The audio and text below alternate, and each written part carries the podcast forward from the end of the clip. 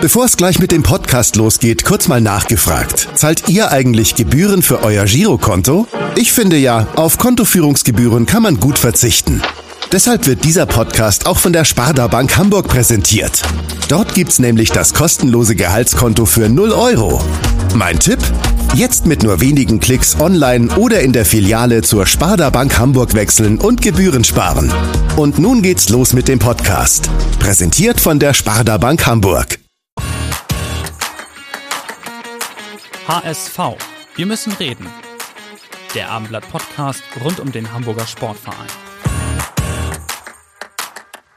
Moin moin und herzlich willkommen zu unserem Abendblatt Podcast HSV. Wir müssen reden. Es ist die 30. Ausgabe und heute ist eine ganz besondere Ausgabe. Denn ähm, erstmal ist an meiner Seite wie immer, das ist noch nicht so besonders, Hendrik Jakobs. Moin Hendrik. Moin moin. Besonders ist aber, dass wir am kommenden Wochenende das wichtigste Spiel in Hamburg haben, das Derby. Und wir begrüßen an dieser Stelle die beiden wichtigsten Clubvertreter. Und bevor wir jetzt sagen, wer das ist, das ist eigentlich klar, ist das Besondere, dass wir mit diesen beiden wichtigen Clubvertretern über das Wichtigste sprechen, außer dem Derby. Wir sprechen heute nicht über das Derby, wir sprechen über die einzige Sache, die noch wichtiger ist als das Derby, nämlich über die Bürgerschaftswahl am kommenden Wochenende. Herzlich willkommen, Bernd Hoffmann, Vorstandsvorsitzender vom HSV. Herzlich willkommen, Oke Göttlich, Präsident vom FC St. Pauli. Moin, moin. Hallo. Ja, hallo. Bernd Hoffmann kennt das Spielchen. Normalerweise werden die, die Gäste hier eigentlich von den HSV-Fans vorgestellt. Aber weil heute ja alles anders ist, äh, machen wir es auch ein bisschen anders und würden Sie bitten, sich einmal gegenseitig vorzustellen. Und Herr Göttlich, Sie waren heute zuerst da, von daher gebührt Ihnen die erste Vorstellung, bitte. Ihren Gast bitte einmal ganz herzlich willkommen heißen. Ja, hallo Bernd, Bernd Hoffmann, Vorstandsvorsitzender des HSV, der HSV AG und ähm, ich glaube momentan glücklich und erfolgreich und ähm, in der Rolle seit einigen Jahren erneut und modernisiert den HSV und äh, begibt sich da auf neue Wege. Hervorragend, Herr Hoffmann. Ja, zu meiner Seite Oke Göttlich, Präsident des äh, FC St. Pauli seit 1914, hätte ich beinahe gesagt, seit 2014. Ähm, das Hamburger Abendblatt hat mal geschrieben, er sei, ein, er sei ein komischer Präsident. Ich glaube eigentlich ist er ein logischer Präsident für den FC St. Pauli. Er vereinbart ähm, die notwendige und richtige ideologische Grundhaltung mit durchaus marktwirtschaftlichen Prinzipien und führt den Club wie es sein Sternzeichen ihm gebührt, ausgesprochen optimistisch, positiv und vorwärtsgewendet.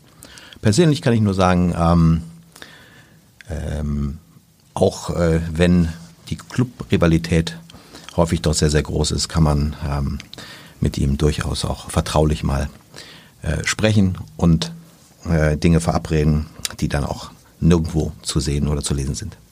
Außer im Hamburger Abendblatt. Selbstverständlich, aber das, ähm, wir sind ja hier unter uns und von daher passiert ja nichts.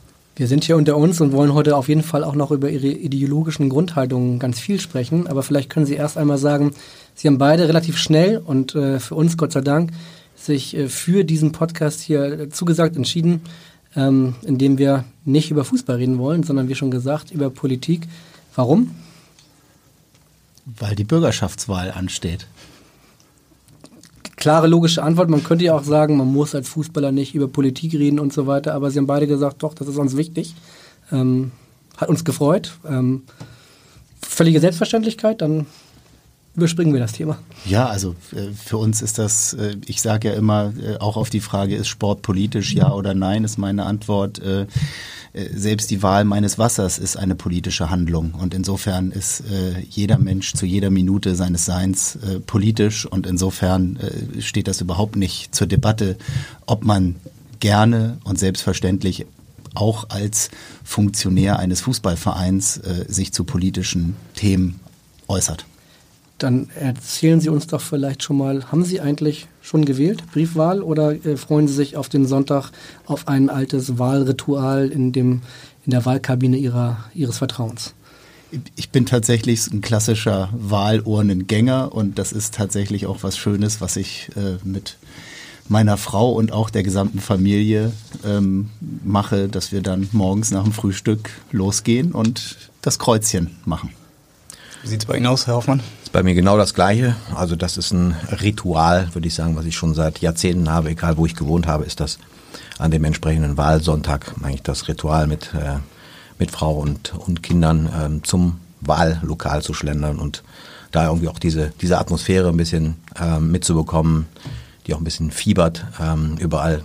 Das habe ich auch schon häufig gemacht, dass ich dann noch abends um 18 Uhr mhm. dann nochmal da war und habe mir äh, sogar die, die Auszählung der Stimmen noch mit angeguckt. Ich finde, das ist ein ausgesprochen ähm, spannender Vorgang und das hat Oke schon gesagt, äh, all, all das, was wir tun, ist, äh, ist politisch und ähm, ich bin auch so aufgewachsen. Ähm, dass wir uns immer sehr viel Politik äh, interessiert haben und ich gebe das auch gerne weiter. Ich könnte mir vorstellen, Sonntagmorgens beim Frühstück mit Ihrer Familie wird wahrscheinlich auch viel über Fußball gesprochen normalerweise. Wie sieht es mit Politik aus? Ist das bei Ihnen zu Hause auch mit den Kindern häufiger ein Thema? Immer? Manchmal? Ist häufig, ich würde sagen, ähm, am so gerade am Montag, Montagmorgen werden eigentlich drei Themen, drei Themen besprochen, nämlich das sind die Fußballergebnisse natürlich ganz besonders, dann vor allem das HSV-Ergebnis natürlich, ähm, dann der letzte Tatort und dann natürlich politische Dinge, zu denen es üblicherweise die Vorlage bei Anne Will gibt, wenn es nicht zwischenzeitlich äh, noch, noch andere Verwerfungen in der bundesdeutschen oder, oder lokalen Politik gibt.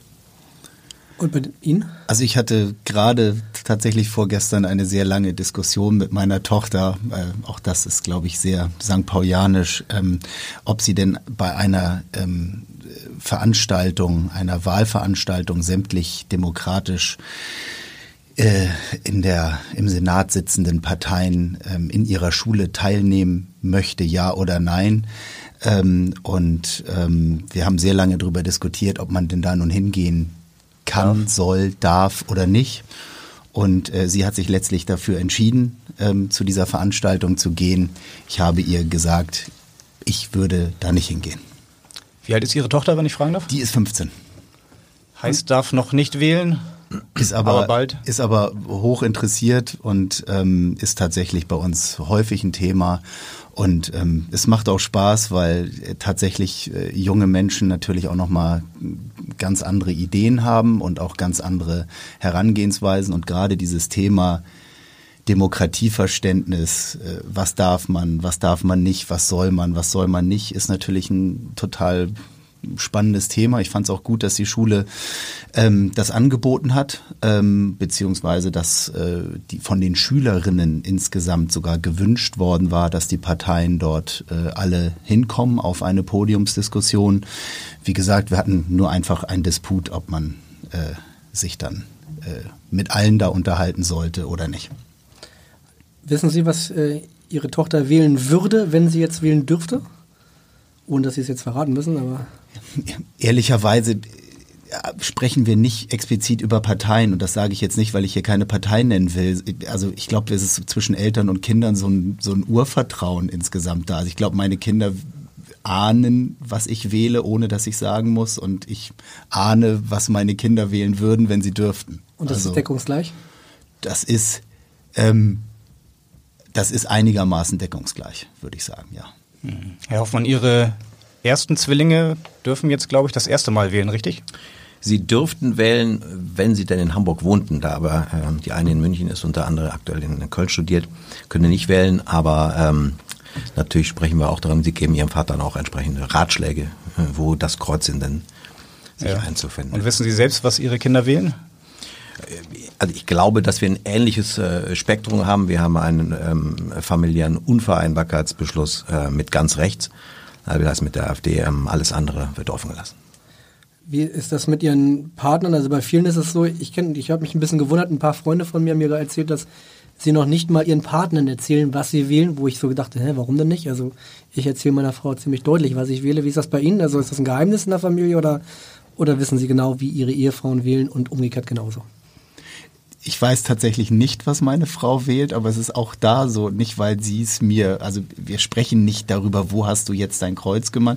Wir sprechen tatsächlich über die Inhalte verschiedener Parteien, um dann meiner Meinung nach auf jeden Fall zu so einem Punkt zu kommen, wo man, wo man weiß, äh, ich sage jetzt mal, plus minus eins, äh, dass man sich äh, auf dem richtigen Spektrum verorten kann. Also ich halte auch eine Beziehung, glaube ich, für schwierig durchsetzbar, wenn einer jetzt auf dem einen Spektrum und der andere auf dem ganz anderen Spektrum unterwegs wäre. Also ich, ich wüsste jetzt nicht, wie das äh, funktionieren sollte.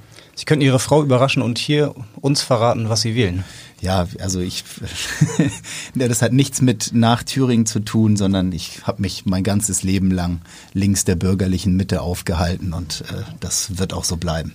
Gibt äh, Raum für zweierlei Spekulationen, aber den lassen wir mal offen. Herr Hoffmann, wie sieht es bei Ihnen aus? Also zunächst mal, wir haben ein ganz, äh, ganz transparentes Verhältnis bei uns ähm, mit meiner Frau, Freundin, die ähm, äh, wir tauschen uns über Inhalte aus. Äh, wir machen gemeinsam den Valomat und ähm, wissen auch wechselseitig genau, was wir wählen. Und das ist ähm, auch, würde ich sagen, der, das ist das bürgerliche Mitte-Links-Lager.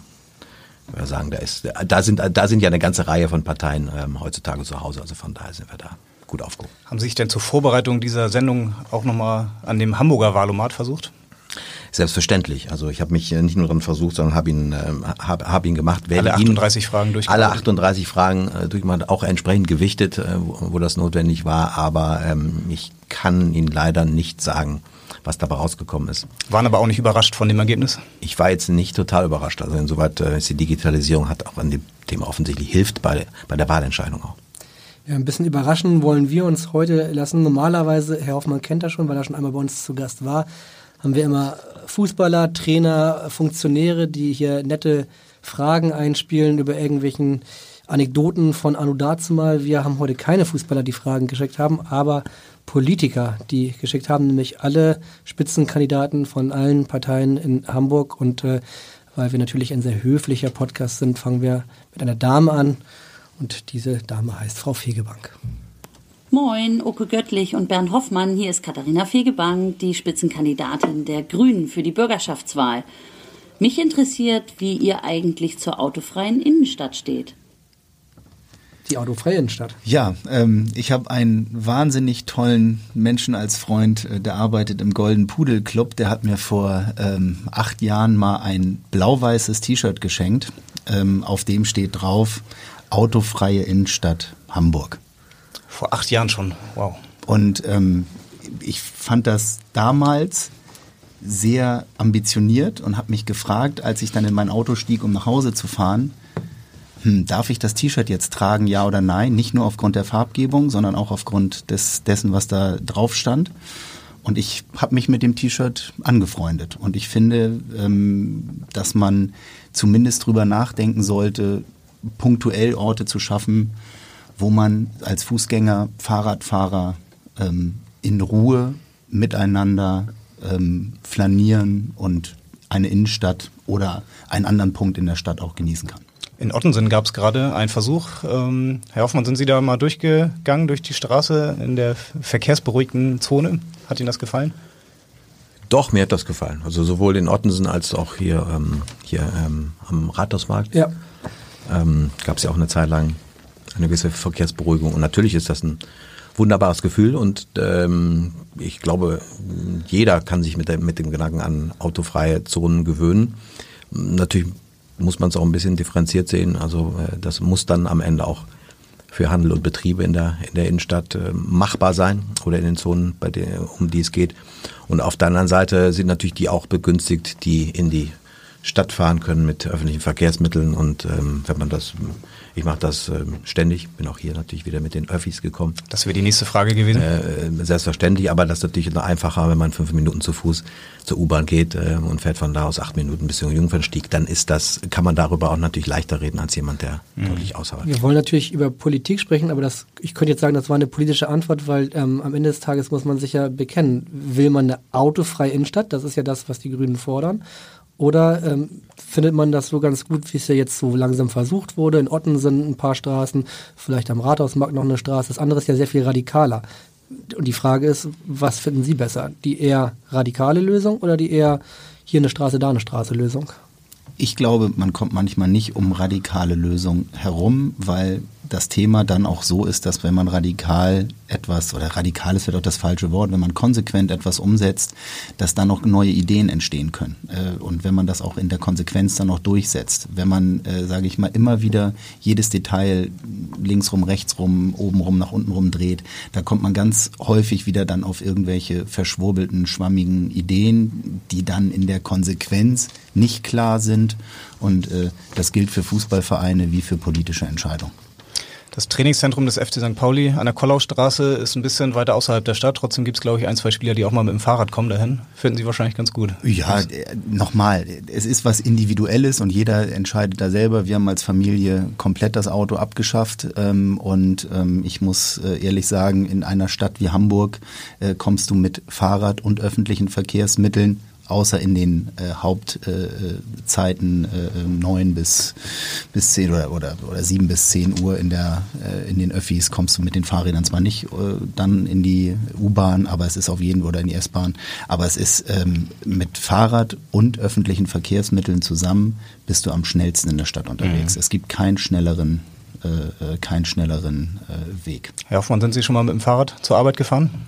Ich bin auch schon mit dem Fahrrad zur Arbeit gefahren, wenn, wenn das auch kein besonders schöner Weg ist, weil also die Fahrradwege. Kann ich bestätigen. Ähm, in die Richtung zum, zum Volkspark äh, nicht besonders gut ausgebaut sind. Und also da wäre, wäre mir auch eine, eine radikale Umorientierung zugunsten von vernünftigen Fahrradwegen wäre mir da, wäre mir da sehr recht. Grundsätzlich bin ich allerdings auch für, für, für eine konsequente äh, Umsetzung neuer Mobilitätskonzepte. Also ich glaube, wir, wir sind beide äh, und auch äh, passionierte Bahnfahrer ähm, treffen uns da ab und zu mal auch auf dem Weg äh, bis nach Frankfurt. Also das ist, äh, wir sagen, also von daher äh, haben wir da eine, haben wir da eine klare Haltung. Also sie muss am Ende natürlich auch umsetzbar sein. Stichwort Mobilität, da hat Markus Weinberg, Spitzenkandidat der CDU, eine Nachfrage. Hallo lieber Herr Hoffmann, hallo lieber Herr Göttlich. Hier spricht Markus Weinberg, Spitzenkandidat der CDU und fußballverrückter Hamburger äh, und Kapitän des FC Bundestages. Wir wollen ein 365-Euro-Ticket stufenweise für alle Hamburgerinnen und Hamburger einführen. Damit soll der Umstieg auf den ÖPNV attraktiver gemacht werden. Und wir werden und wollen damit sorgen, dass alle auch günstiger die Fußballplätze der Stadt erreichen. Was sagen Sie zu dieser Idee und was sagen Sie zum Thema Mobilität? Wie können wir die Mobilität in Hamburg verbessern? Das würde mich interessieren. Danke. Ja, fangen wir doch mal bei dem 365-Euro-Ticket an. Okay, Göttlich, ist das eine gute Idee?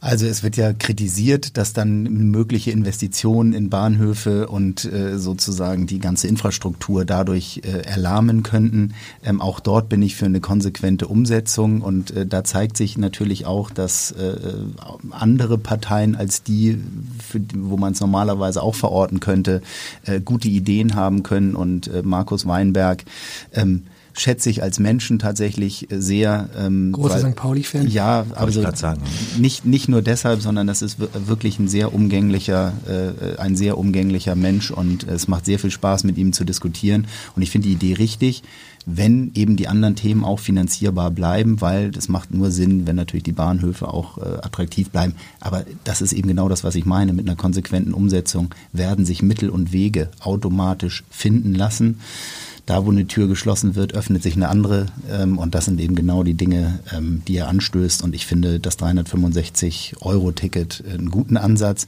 Vielleicht sogar in der Kombination mit dem einen oder anderen Mobilitätsdienst, der neu in der Stadt ist oder äh, Verbindung mit vielleicht dem einen oder anderen Carsharing-Dienst, ähm, vor allen Dingen auch außerhalb Hamburgs für die Menschen, die eben täglich ähm, in die Stadt ähm, ähm, reisen oder, oder fahren müssen, um ihren Job äh, hier na, ihrem Job nachzugehen. Ja. Carsharing ist vielleicht auch ein gutes Stichwort, um zum HSV zu über, überzuleiten. Man kommt mit dem Car2Go nicht bis zum Volkspark, auch sonst ist es ja ein bisschen eine schwierige Anreise zum, zum HSV. Von daher ist da im Bereich Mobilität noch einiges möglich, oder? Gerade beim HSV? Also nicht nur um zum HSV zu kommen, es äh, gibt noch eine Menge Luft nach oben beim Thema Mobilität in Hamburg, glaube ich. Ähm, da ist sicherlich das 365-Euro-Ticket äh, nur, nur eine Idee, sondern es, glaube ich, geht, geht darum, konsequent äh, die Möglichkeit umzusetzen, schneller und ähm, in einer häufigeren Taktung äh, auch von etwas entlegeneren ähm, Bezirken in der Stadt oder Ecken einer Stadt ähm, zu, zu in die Innenstadt beispielsweise zu kommen oder auch zum HSV. Ja, also wenn ähm, Freunde von mir, die dann möglicherweise eben nicht in Eppendorf wohnen, sondern äh, nur im, im, im Stadtteil daneben, wenn die dann eben abends ab ab äh, 20 Uhr in einer 20-Minuten-Taktung mit, mit dem Bus fahren müssen, das äh, freut die natürlich nicht. Geht mir dann ganz genauso. Aber gerade beim 365-Euro-Ticket kann man ja auch wieder konsequent oder vielleicht sogar radikal sein oder nicht. Also es gibt ja die Idee, das stufenweise einzuführen. Es gibt aber auch die Idee, das quasi verpflichtend zu machen. Verpflichtend würde bedeuten, dass jeder Hamburger ein 365-Euro-Ticket kaufen muss, ob er jetzt möchte oder nicht. Dadurch könnte man allerdings auf der anderen Seite auch wieder viele Dinge finanzieren, ähm, die man sonst nicht finanzieren vielleicht könnte. Gute, schlechte Idee? Also da bin ich vorsichtig, weil es ist natürlich tatsächlich so, wir müssen uns schon auch den Lebensbedingungen der einzelnen Menschen, äh, also die müssen wir uns anschauen, ja. Und es ist 365 Euro sind für viele Menschen nun nicht einfach mal so äh, äh, on top äh, für Mobilität äh, verfügbar und auch nicht äh, finanzierbar. Und das ist dann schon äh, natürlich etwas, wo Politik sehr darauf achten muss. Das eine ist das Innovationsgetriebene nach vorne denken, was ja vollkommen korrekt und richtig ist. Aber das andere ist, wir dürfen die Menschen jetzt auch nicht mit, mit zu vielen guten Ideen, die dann vielleicht für den Einzelnen nicht leistbar sind, äh, äh, überfordern. Und da bedarf es dann, bin ich, also um die Frage konkret zu beantworten, eher für eine stufenweise Einführung unter Berücksichtigung der Lebensbedingungen ähm, des Einzelnen. Haben Sie selbst ein HVV-Ticket? Ja, ich habe ein HVV-Ticket, was aber auch daran liegt, ähm, Herr Hoffmann sprach es ja schon an, ich bin passionierter Bahnfahrer und bin auch sehr häufig beruflich in Berlin und insofern ist mein HVV-Ticket in meiner Bahncard, die ich äh, besitze. Bahncard 100. Bahncard 100, weil ich wirklich, äh, ich würde sagen, äh, locker äh, über 100.000 Kilometer im Jahr mit der Bahn äh, hinter mich bringe. Sie haben vorhin schon gesagt, Sie sind beide häufiger in Frankfurt, Stichwort DFB, Pyro-Verhandlungen zuletzt. Ähm, wenn Sie nach Frankfurt reisen, ist dann für Sie klar, dass Sie die Bahn nehmen oder fliegen Sie dann auch mal die Kurzstrecke? Ist das erlaubt bei Ihnen? 95 Prozent der Fälle Bahn, aber, und das gestehe ich auch offen und ehrlich ein, es gibt fünf Prozent, äh, wo es dann wirklich terminlich so eng mit gewissen Präsidiumssitzungen oder Aufsichtsratssitzungen oder etc. pp ist, wo ich dann auch schon mal geflogen bin, die Kurzstrecke. Dann gibt es Ärger von Ihrer Tochter? Dann gibt es Ärger von meiner Tochter, dann gibt's äh, da, da rümpfe ich selber die Nase drüber. Mich stört das, weil ich finde, nichts ist wirklich entspannender als eine Zugfahrt, weil man kann in Ruhe arbeiten, man kann was, äh, man kann E-Mails beantworten, man wird auch telefonisch nicht äh, äh, allzu sehr gestört.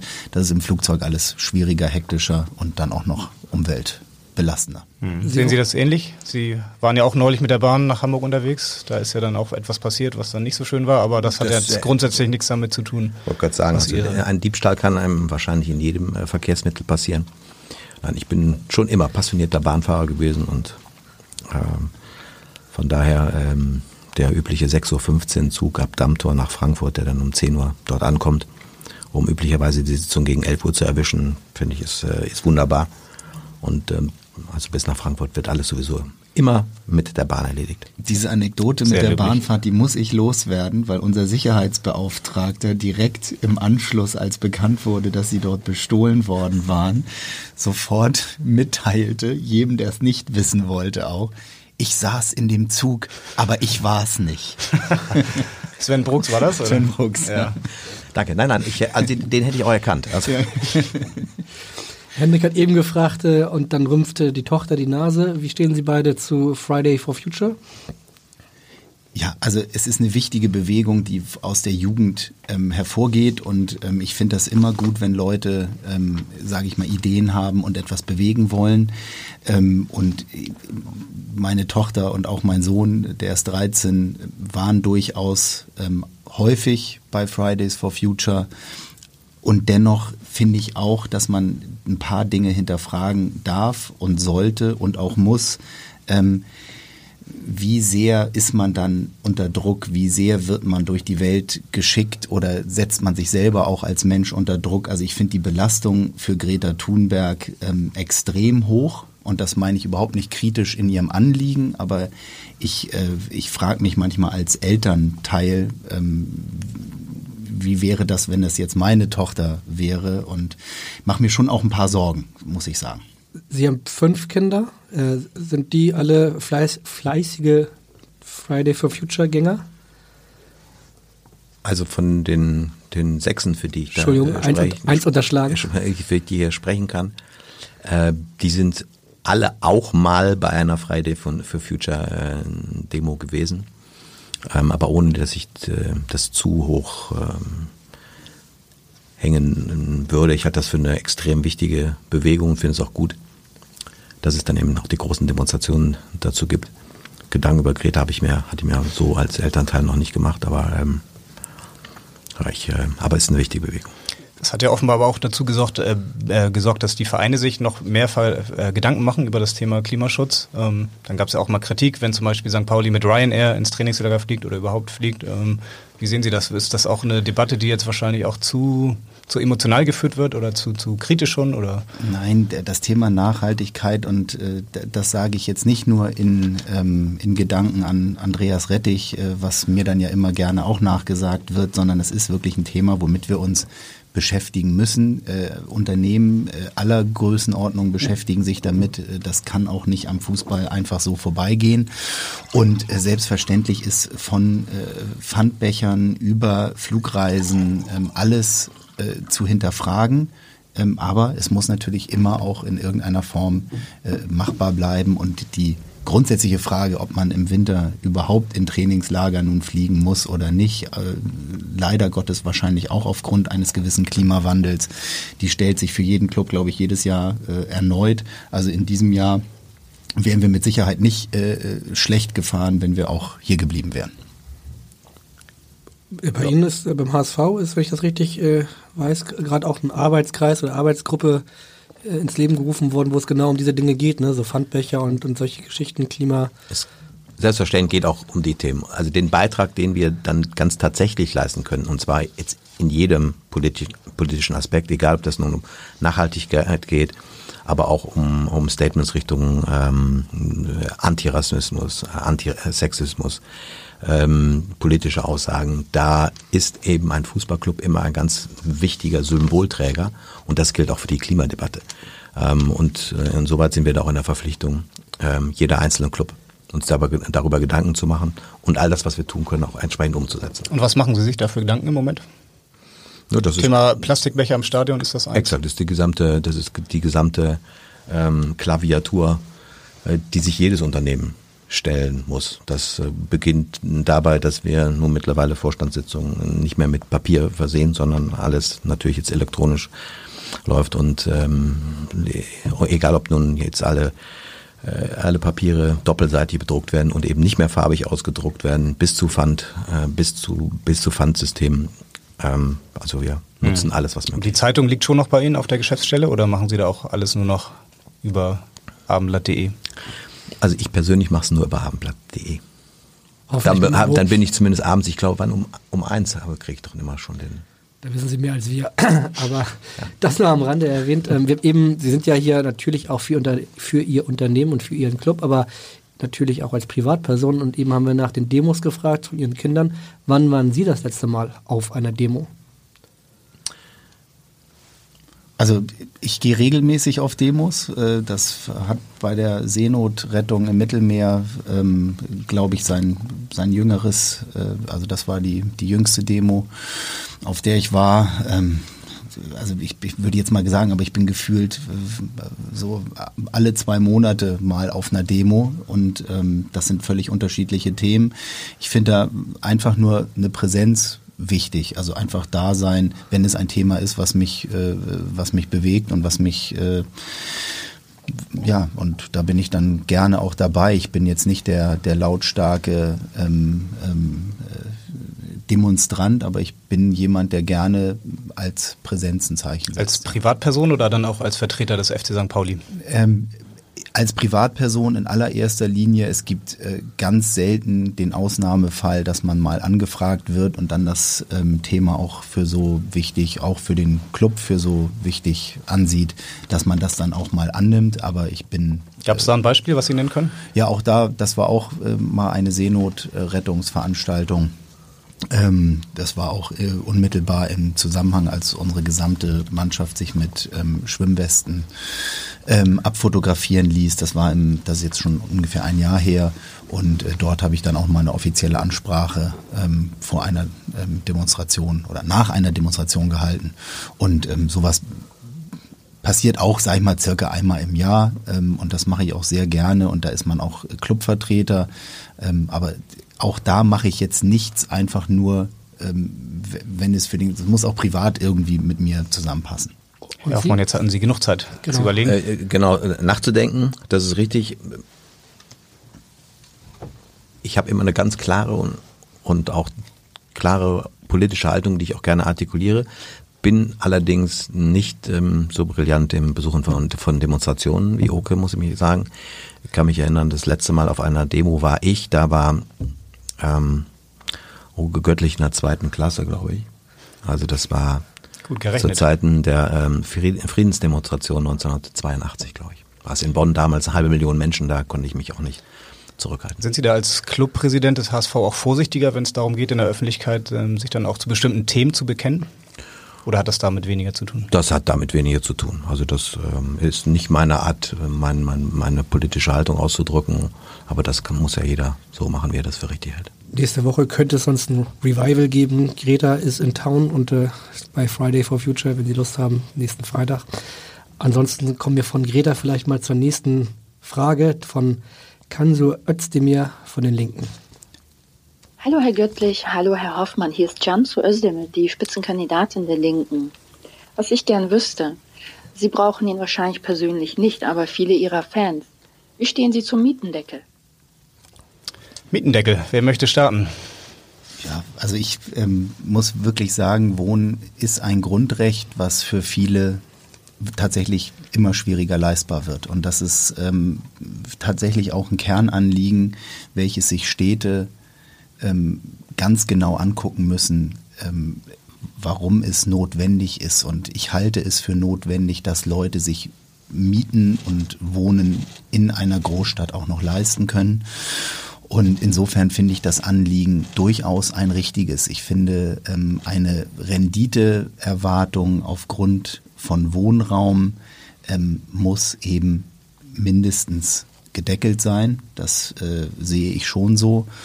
Und ähm, das hat auch nichts damit zu tun, dass man das nicht schaffen kann, äh, auch den Wohnraum vernünftig äh, herzurichten und zu sanieren und zu renovieren, äh, weil man die Miete nicht äh, ohne Ende in die Höhe drehen kann. Also ich bin ein Befürworter des Mietendeckels. Und wohnen selbst zur Miete oder haben Sie Eigentum? Nein, ich habe Eigentum ähm, und ähm, dementsprechend ähm, Und keine Mietwohnung auf St. Pauli noch dazu? ich habe keine Mietwohnung auf St. Pauli dazu. die Sie bei Airbnb vermieten? Auch das nicht, genau. Herr Hoffmann, Mietendeckel ja oder nein? Also ich halte es für zwingend erforderlich, dass äh, Wohnungsbaupolitik ganz oben auf der Agenda unserer Poli Politiker steht. Ich habe aber auch das Gefühl, dass das gerade in, äh, in Hamburg der Fall ist. Also sagen tun Sie es auf jeden Fall alle, das stimmt. Das stimmt und ähm, also das Gefühl, was man bekommt, was, äh, was die Schaffung von zusätzlichem Wohnraum in Hamburg angeht, ähm, finde ich, also ähm, nach meinem Dafürhalten, habe ich da ein besseres Gefühl als in einer Stadt wie Berlin, die, äh, die es mit einem Mietendeckel probiert. Also dass es gewisse Reglementierungen geben muss, ist, glaube ich, unstrittig. Und ich finde es auch gut, dass ähm, Schaffung gerade von sozialen Wohnungsraum äh, noch stärker gefördert wird. Aber von einer Mietdeckelung an sich, ähm, das ist, wäre jetzt nicht mein Politikansatz. Also die SPD hat äh, als äh, Regierungspartei zusammen mit den Grünen in den vergangenen Jahren so viel gebaut wie noch nie zuvor. Das würde Ihnen erstmal reichen. Also für mich, äh, nach meinem Dafür habe ich ein gutes Gefühl bei der, bei der Wohnungspolitik. Und Sie müssen auch noch beantworten, zur Miete oder Eigentum? Ich wohne auch ähm, zu Eigentum und habe auch keine Mietwohnung, die ich vermiete auf äh, St. Pauli. Sie haben sehr viele Spieler natürlich in Ihren Vereinen, die hier in Hamburg zur Miete wohnen. Gibt es dann eigentlich so Wohnungen, die man sich als Verein besorgt und äh, dann die Spieler da wechselseitig einziehen lässt? Oder wie machen Sie das? Gibt es da irgendwelche Tricks? Also wir hatten unsere Vergangenheit mit Ostimmobilien mal hier beim HSV. Ich erinnere mich, ja. Äh, Das ist allerdings auch schon, glaube ich, 20, gut 20 Jahre her. Ähm, seitdem haben wir, haben wir das nicht mehr gemacht und wir Sorgen, habe ich den Eindruck, durch die Zahlung unserer Gehälter dafür, dass sich unsere Spieler ähm, fast jeden jede Mietwohnung in Hamburg leisten können. Sich aber da trotzdem selbst um die Wohnungssuche noch kümmern müssen. Also ich finde, wir sollten uns eher die Frage stellen, ob wir nicht beide weniger bezahlen sollten, damit die Mieten vielleicht wieder insgesamt geringer werden. Das können wir gerne versuchen, aber, aber auch selbst, selbst der FC St. Pauli ähm, stellt sich ja den marktwirtschaftlichen Gesetzmäßigkeiten im Fußballgeschäft. Und insoweit können wir zwar eine Gehaltsobergrenze vereinbaren, können sie aber leider nicht durchsetzen. Okay, schade. Schade.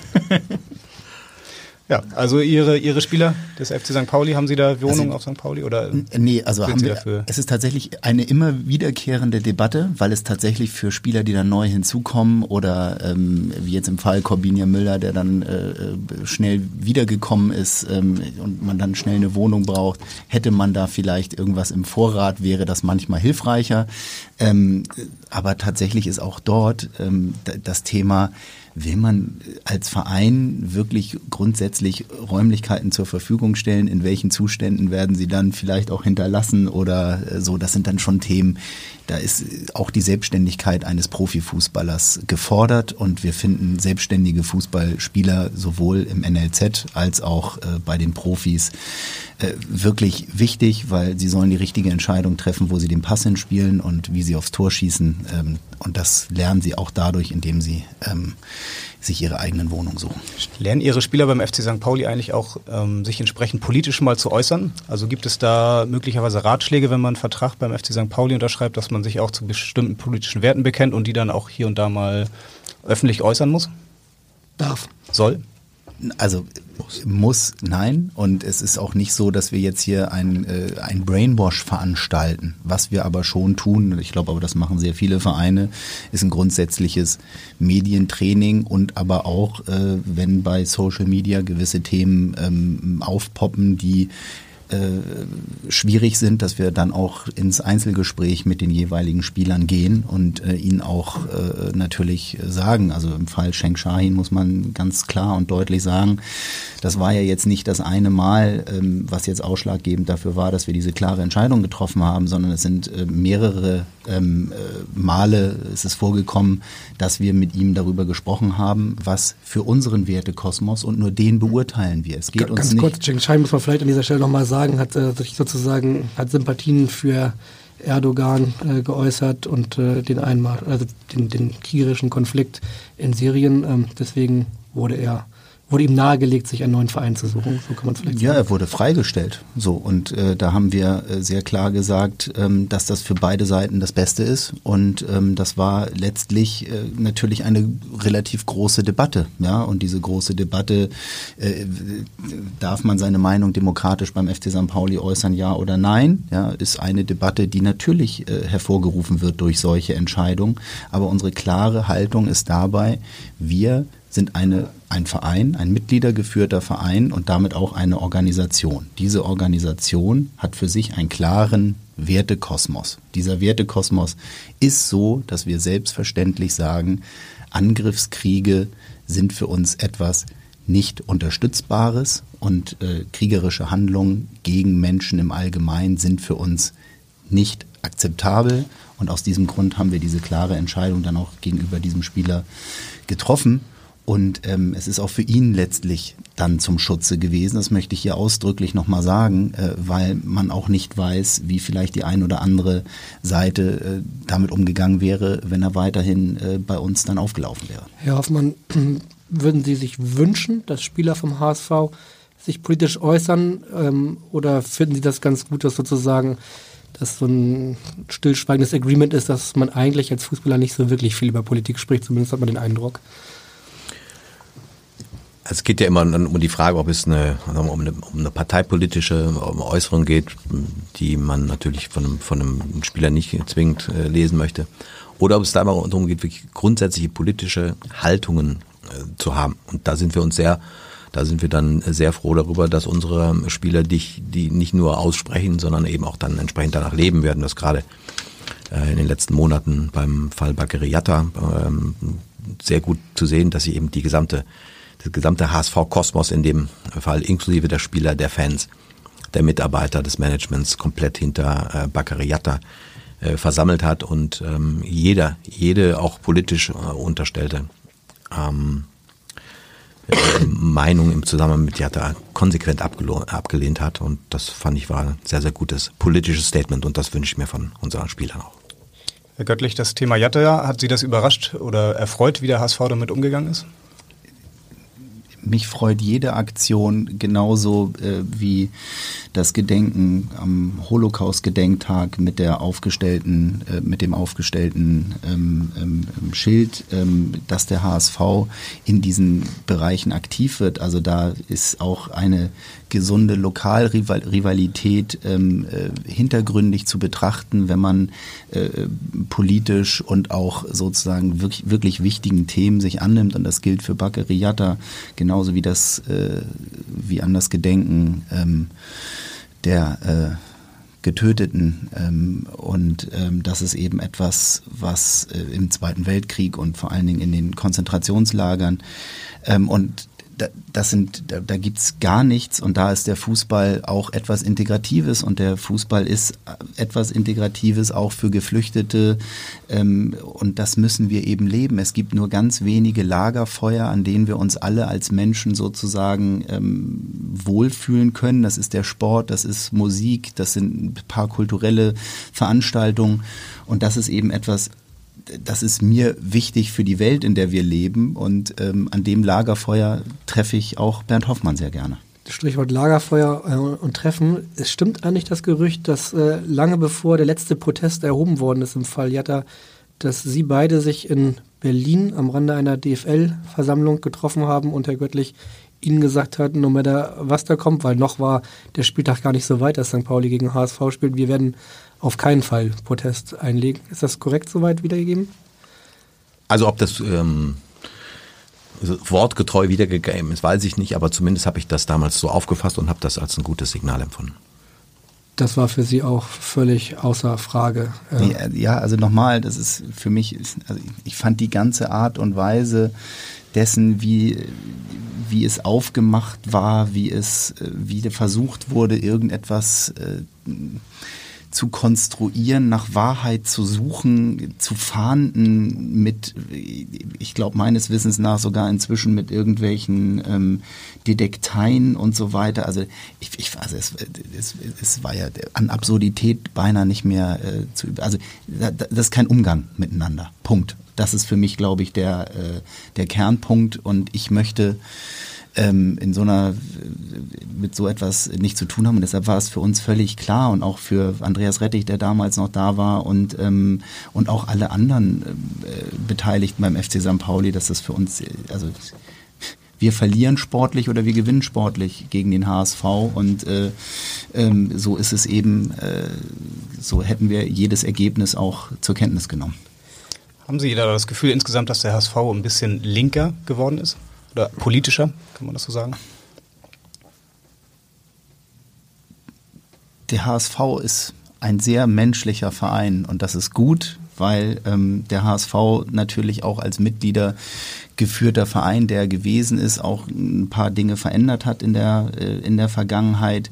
Und insofern steht ihm dieses menschliche, an, humanitäre Antlitz natürlich äh, sehr gut. Ja, und ähm, ich finde das nochmal, ich unterstütze jeden Verein in seinen Bemühungen, dieses humanitäre ähm, mitzuleben, das sozialgesellschaftliche Engagement und das integrative Element von Sport. Und äh, das steht, wie gesagt, über der Rivalität. Stören würde es mich nur dann, wenn ich manchmal durchaus auch das Gefühl habe, dass es Vereine gibt, damit ist jetzt aber auch explizit nicht der HSV gemeint, die es, sage ich mal, ähm, sehr offen zur Schau stellen, um dort, damit vielleicht irgendein strategisches Ziel zu erreichen. Und das kann man, das wird uns ja manchmal auch vorgeworfen, dass wir ja manche Aktionen symbolpolitisch einfach so machen.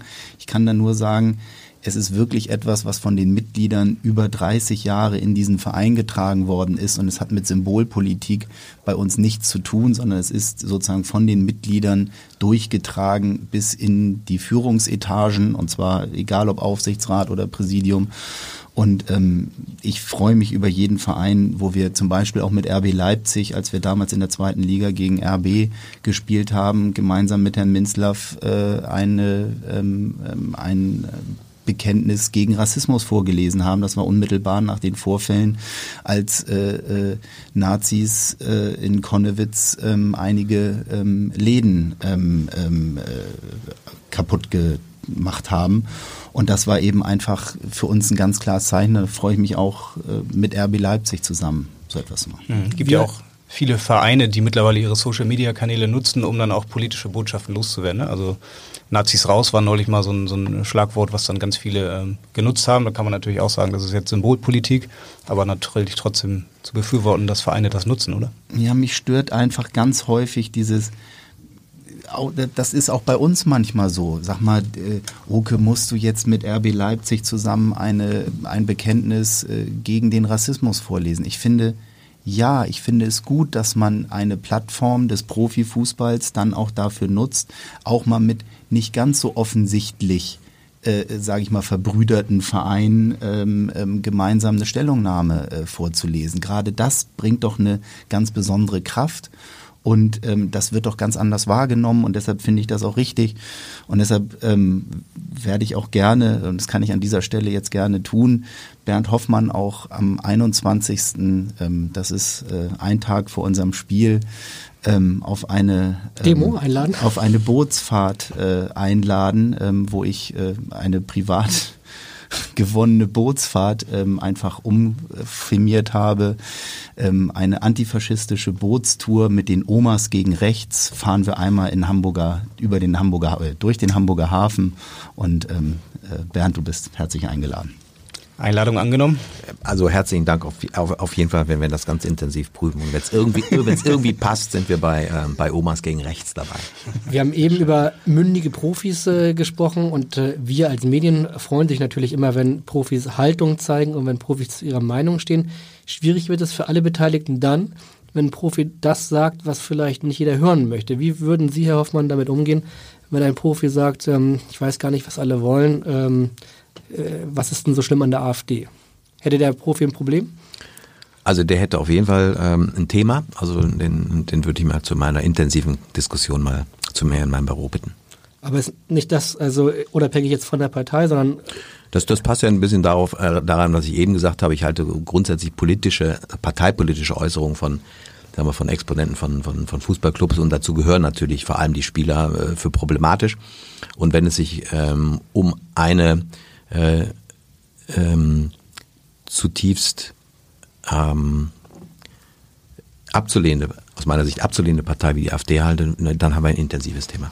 Da sind wir wahrscheinlich hier alle einer Meinung. Wir haben uns lange Gedanken vor diesem Podcast gemacht. Ich habe eben schon ganz am Anfang gesagt, wir haben Statements von allen Spitzenkandidaten, die wir Ihnen zum Teil schon vorgespielt haben ob wir in diesem äh, Spektrum dann auch die eine sechste Partei nehmen müssen und sollten im Sinne einer demokratischen Geflogenheiten und haben uns dann äh, dagegen entschieden. Richtige Entscheidung?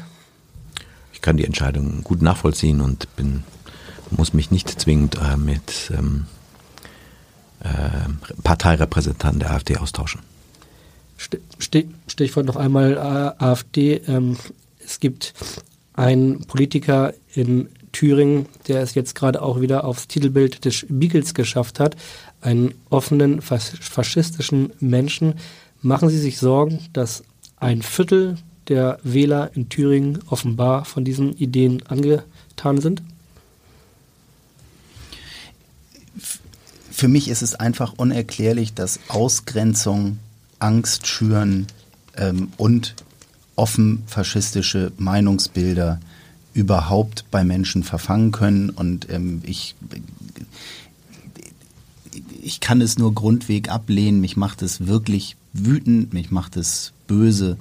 Und ich würde mir so sehr wünschen, dass diese Menschen, ähm, die dort eine vermeintliche Heimat sehen, doch wirklich nochmal überlegen, was sie, was sie da eigentlich tun und ähm, was sie uns allen, was sie uns allen sozusagen hier auch antun. Und ich kann auch nur, ich habe es ja gerade erzählt mit meiner Tochter, dass die Diskussion, ich, ich kann nur da ablehnend gegenüberstehen. Aber machen Sie sich Sorgen? Ich fand jetzt die, die Vorkommnisse in, in Thüringen, die haben mich und uns völlig fassungslos gelassen. Aber die haben mit, ein Stück weit mit einem Brennglas uns äh, das vor Augen geführt, was, was möglich ist, wenn man, wenn man da nicht konsequent gegen einschreitet.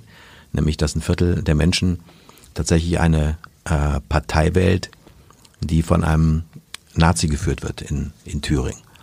Ähm, und das macht natürlich Sorge und deswegen finde ich, finde ich jeden, äh, jeden Ansatz, der sich mit der inhaltlichen Auseinandersetzung dieser Positionen ähm, beschäftigt, finde ich wichtig.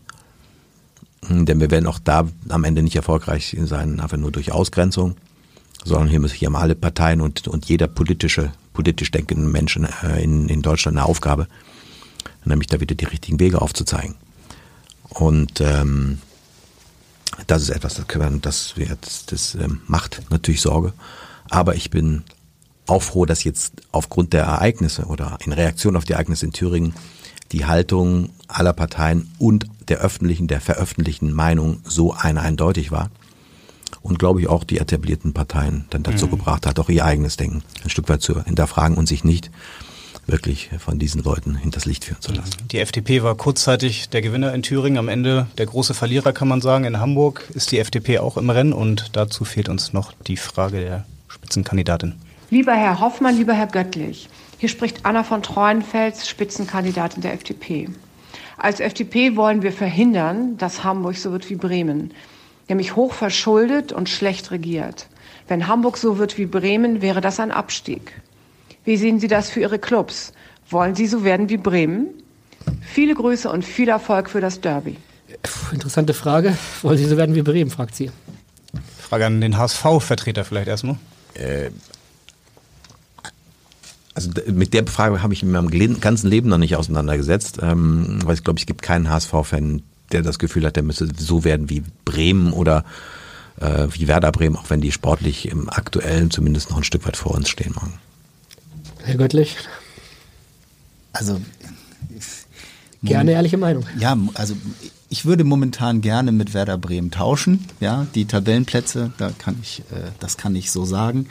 Ähm, und es ist, ähm, es ist so, es ist wunderbare Arbeit äh, in Bremen, die da geleistet wird. Und ich kann jetzt äh, ähm, nicht erkennen, wo jetzt äh, Bremen als Stadt und auch als Fußballverein jetzt so viele Dinge so falsch gemacht haben sollte, ähm, dass wir, ähm, äh, dass wir jetzt hier als Hamburger uns äh, über Bremen oder äußern sollten oder über Bremen stellen sollten. Äh, das liegt mir völlig fern und das ist mir auch völlig fremd. Und ähm, ich finde auch übrigens, wenn ich das so sagen darf, dass äh, ähm, insgesamt ähm, in Hamburg eine wohltemperierte Politik gemacht wird, nicht immer in meinem persönlichen, äh, nicht immer mit meiner hundertprozentigen persönlichen Übereinstimmung, aber es ist schon so, dass man jetzt hier, äh, finde ich, nicht von völlig schlechter Regierung sprechen kann. Ich finde es übrigens auch mal sehr wohltemperiert, auch wenn das nicht ganz meiner persönlichen äh, äh meinem persönlichen Kreuz am Ende entsprechen wird, dass wir hier ähm, mit Rot-Grün eine beständige äh, Situation schaffen in einem ansonsten momentan sehr schwierigen politischen Umfeld in Deutschland und wir haben über Thüringen gesprochen, wir haben über andere Themen gesprochen. Das ist mit Sicherheit nichts, auf dem man sich ausruhen sollte und wo man jetzt äh, gemütlich werden kann und darf, äh, sondern das vielleicht garniert mit der klaren Stimme und dem, dem klaren politischen Bekenntnis, dass man nicht demokratiefeindlich ist, ähm, wenn man auch mit gewissen Parteien nicht spricht, ähm, dann äh, kann ich sehr gut mit der Hamburger Regierung umgehen. Sind Sie beide Einparteienwähler oder äh, durchaus auch mal Wechselwähler? Ich bin ja schon ein bisschen älter, also ich habe das schon hinter mir. Ich bin auch durchaus schon mal Wechselwähler. Da würde ich immer sagen, ähm, kann ich innerhalb eines gewissen Spektrums ich bin, äh, wie gesagt, Wechselwähler links der bürgerlichen Mitte. Und äh, Bundestagswahl, Bürgerschaftswahl, ähm, würden Sie aktuell gleiche Kreuz ohne, ohne Parteiennennung oder würden die unterschiedlich aussehen? Also in Hamburg weiß ich nun ganz genau, was ich da zu wählen habe. Bundespolitisch habe ich im Moment den Eindruck, da ist so viel in Unruhe, dass ich noch gar nicht weiß, also wie in zwei oder in vier oder in sechs Wochen äh, das, die inhaltliche Ausrichtung oder das Personaltableau aussieht, so dass ich da noch gar nicht wüsste, wo ich dann Kreuz machen sollte. Ich, ich wähle tatsächlich unterschiedlich, aber ähm, also äh, aber beides, wie gesagt, so wie ich es vorhin schon gesagt habe, äh, beides ist äh, beides ist eher links verortet. Schon mal SPD gewählt? Habe ich schon mal SPD gewählt? Ich, ja, ich glaube, ich habe schon mal SPD gewählt. Also einer würde sich auf jeden Fall freuen, wenn Sie es diesmal auch wieder tun. Und den hören wir jetzt. Hallo, mein Name ist Peter Tschentscher, der Bürgermeister von Hamburg.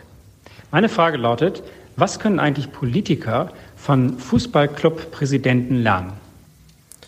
Ja, schwere Frage zum Schluss sozusagen. Was können Politiker von Ihnen beiden lernen? Was kann die SPD vom HSV lernen, Herr Hoffmann? Vielleicht mal so rumgefragt.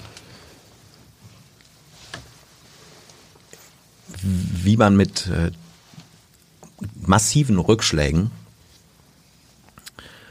äh, umgehen kann. Nicht nur sie zu ertragen, sondern sie dann hoffentlich auch wieder in positive Energie zu drehen, um dann auch mittelfristig wieder zu alter Größe und Stärke zurückkommen zu können. Wenn die SPD das gelernt hat, dann können Sie es ja vielleicht auch noch der CDU sagen, ähm, auf Bundesebene zumindest. Herr Göttlich?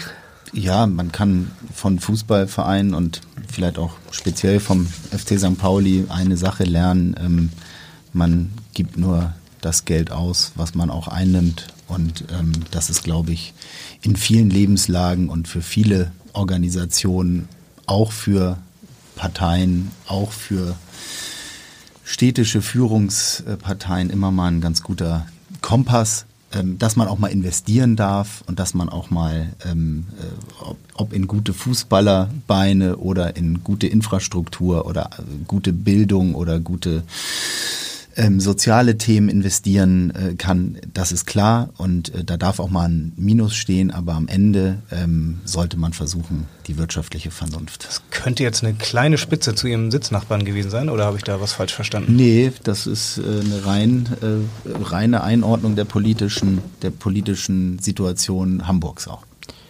Als, äh, als eine solche Einordnung habe ich das natürlich auch verstanden und ähm, weiß auch gar nicht, was, was das mit HSV zu tun haben sollte.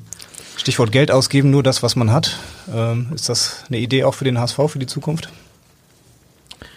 Ich glaube, es gibt gar keinen Grund für ein, äh, für ein Fußballunternehmen in diesem sehr, sehr gesunden Wirtschaftszweig, in dem wir uns befinden, nämlich ähm, der, des, Fußball, des Profifußballs, äh, da dauerhaft mehr Geld auszugeben, als man einnimmt. Gibt es gar keinen Grund für. Und wenn man, ähm, wenn die Mehrzahl der politischen oder auch der vereinspolitischen Entscheidungen richtig ist statt falsch, dann hat man eine gute Möglichkeit, da auch auf einem vernünftigen wirtschaftlichen Weg zu bleiben. Da, und das ist vielleicht auch nochmal ein Hinweis an die Politik, da sollte man sich dann äh, von kurzfristigen äh, medialen oder emotionalen äh, Ungewittern entlang des Weges auch nicht von seinem roten Faden abbringen lassen. Ähm, das kann auch helfen.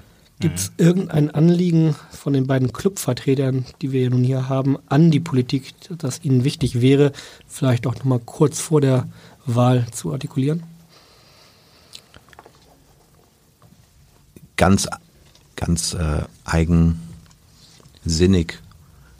Bitte, liebe Politik, vergesst nicht, dass wir im Jahr 2024 eine ganz tolle Veranstaltung hier in Hamburg haben wollen, nämlich die Fußball-Europameisterschaft. Und wir sollten die gemeinsam zu einem tollen Fest machen. Da erwarten wir auch die Unterstützung der Stadt. Wir wünschen uns Sportflächen. Äh, davon können wir nicht genug haben. Ähm, das muss man ganz klar sagen. Wir sind ähm, äh, tatsächlich in, in der Situation, dass wir sowohl was die Trainingsanlage und Plätze angeht, äh, wir einen nächsten Schritt gehen wollen und auch müssen. Ähm, und ähm, was die ähm, auch Hallenplätze für unsere sporttreibenden Abteilungen angeht, das ist äh, ein wirklich gewichtiger Punkt. Und ich finde, auch hier sei nochmal gesagt, die sportliche Entwicklung und Sport ist eben ein integrativer Bestandteil unserer Gesellschaft und der ist einer der wichtigen Lagerfeuer. Und insofern wüsste ich gar nicht, was das da politisch gegen, was da politisch gegenspräche, uns diesen Wunsch zu erfüllen. Am Wochenende steht nun das Derby an. Ähm, gibt es irgendeine Idee, was Sie beide als Verein vielleicht möglicherweise sogar zusammen machen noch, so im Vorfeld, vielleicht so in Richtung politische Botschaft oder gibt es irgendeine Aktion, die Sie da planen? Es gab ja schon mal, glaube ich, 2011 eine gemeinsame Aktion vor dem Derby. Wir haben eine sehr schöne gemeinsame Aktion beim Hamburger Abendblatt gemacht, gemeinsam Podcast. Wir fühlen uns geehrt. Das, ähm, glaube ich, ist schon mal ein gutes, ein gutes Symbol und ansonsten sollten wir die, die ähm, das Thema zwischen den Vereinen auch nicht, nicht zu hoch hängen, sondern sollten wirklich eine die Rivalität leben. Sehr gesunde Rivalität am Samstag auf dem Platz ausleben. Da freuen wir uns schon drauf. Genau so ist es. Auf der anderen Seite steht meine Einladung, wie gesagt, und ich finde auch, dass am Freitag, ähm, wenn wir uns auf dem Boot treffen sollten, das nochmal ein klares Bekenntnis für alle sein sollte, bitte zur Wahl zu gehen. Ähm, ich finde, das ist auch immer ein Zeichen, was man hervorragend gemeinsam setzen kann, ähm, denn jede Stimme äh, gegen Ausgrenzung und Angstmachung zählt. Das ist ein ganz wichtiger Punkt. Und ich würde mir ähm, wünschen, dass es ähm, ein wunderbares Derby wird, ähm, was wirklich sportlich auf hohem Niveau stattfindet. Ich finde, das äh, Hinspiel war sportlich auf einem hohen Niveau und ähm, ein ähnliches Ergebnis wäre für uns extrem wichtig und auch wünschenswert. Zumindest aus St. Paulis Sicht war das ein schönes Schlusswort. Ähm, auf jeden Fall haben wir uns sehr gefreut, einmal eine Stunde vor dem Derby nicht über das Derby zu sprechen. Und trotzdem können wir Sie nicht entlassen mit der traditionell letzten Frage dieses Podcasts. Herr Hoffmann hat diese Frage schon bei seinem letzten Besuch beantwortet. Herr Göttlich weiß es natürlich nicht, weil er den HSV-Podcast selten bis nie hier gehört hat. Die letzte Frage an alle unsere Gäste ist, steigt der HSV auf? Der HSV steigt auf. Das ist endgültig die letzte Antwort. Bernd Hoffmann hat die auch mit Ja beantwortet, als er vor ein paar Wochen mal hier war. Dann können Sie vielleicht nochmal zum Abschluss sagen, äh, bleibt denn der FC St. Pauli in der zweiten Liga am Ende der Saison? Ja, der FC St. Pauli bleibt in der zweiten Liga und ähm, ja, Endgültig, das war ein hervorragendes letztes Schlusswort. Wir haben uns total gefreut, dass äh, dieser etwas andere Podcast, Podcast vor dem Derby so stattgefunden hat. Vielen Dank an alle Beteiligten. Vielen Dank an Axel Leonard, der die Technik gemacht hat. Und äh, ansonsten bleibt uns nur zu sagen, äh, wählen gehen, bitte, alle wählen gehen am Sonntag nach dem Derby.